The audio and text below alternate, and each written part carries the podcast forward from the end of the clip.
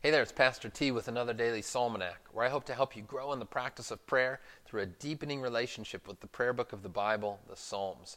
And today we are reading, reflecting upon, and praying back to the Lord, Psalm 141. I invite you to follow along in your own Bible at home or to listen as I read. O Lord, I call upon you. Hasten to me. Give ear to my voice when I call to you. Let my prayer be counted as incense before you, and the lifting up of my hands as the evening sacrifice. Set a guard, O Lord, over my mouth. Keep watch over the door of my lips. Do not let my heart incline to any evil, to busy myself with wicked deeds and company with men who work iniquity, and let me not eat of their delicacies. Let a righteous man strike me. It is a kindness.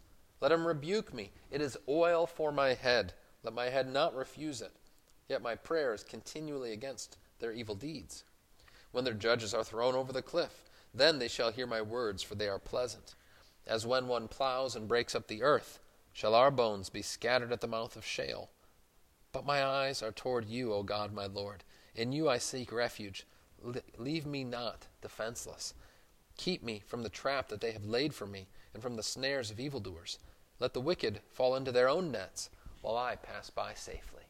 Glory be to the Father, and to the Son, and to the Holy Spirit, as it was in the beginning, is now, and will be forever. Amen. Psalm 141 is perhaps most familiar from the service of Vespers or evening prayers. We sing these first few words of the psalm. Let my prayer rise before you as incense, the lifting up of my hands as the evening sacrifice.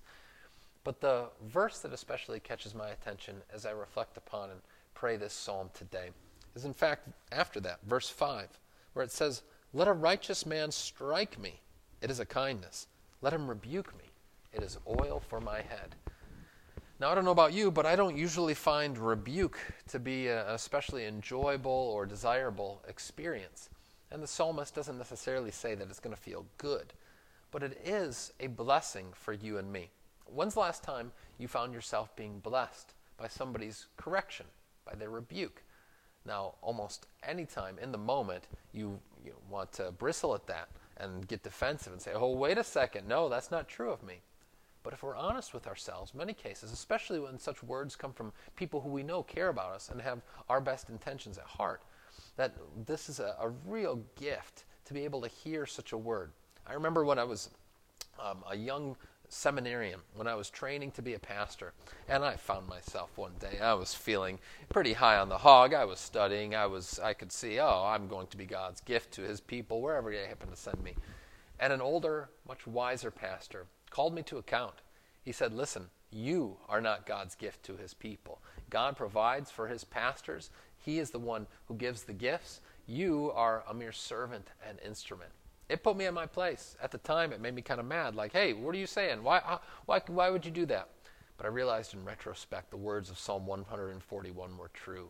That let a righteous man rebuke me, call me to account. It is like oil on my head. In other words, this is a good thing. This is a sanctifying thing for me to hear that kind of constructive criticism, we might say. And I would encourage for all of us to be open to that, and indeed to be open to being used in that way for others. That's not an excuse for us to go out calling out other people's faults and saying, oh, you should be doing this, that, or the other thing. But rather to recognize that it is a good thing to be able to mutually call one another to a continual life of repentance. Martin Luther says in the 95 Theses, when our Lord Jesus says repent, he means that the entire life of the Christian is one of repentance.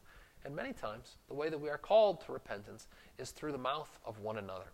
And we ought not to bristle at it or to turn away from it, but to receive it as oil upon the head, as the blessing that it is, as together God is guiding us more closely in his ways. Let us pray.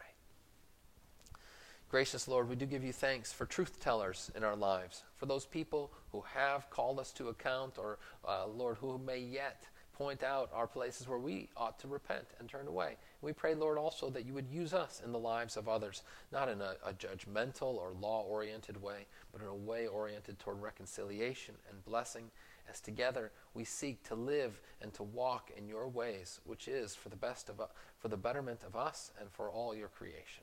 So we pray in Jesus' name. Amen.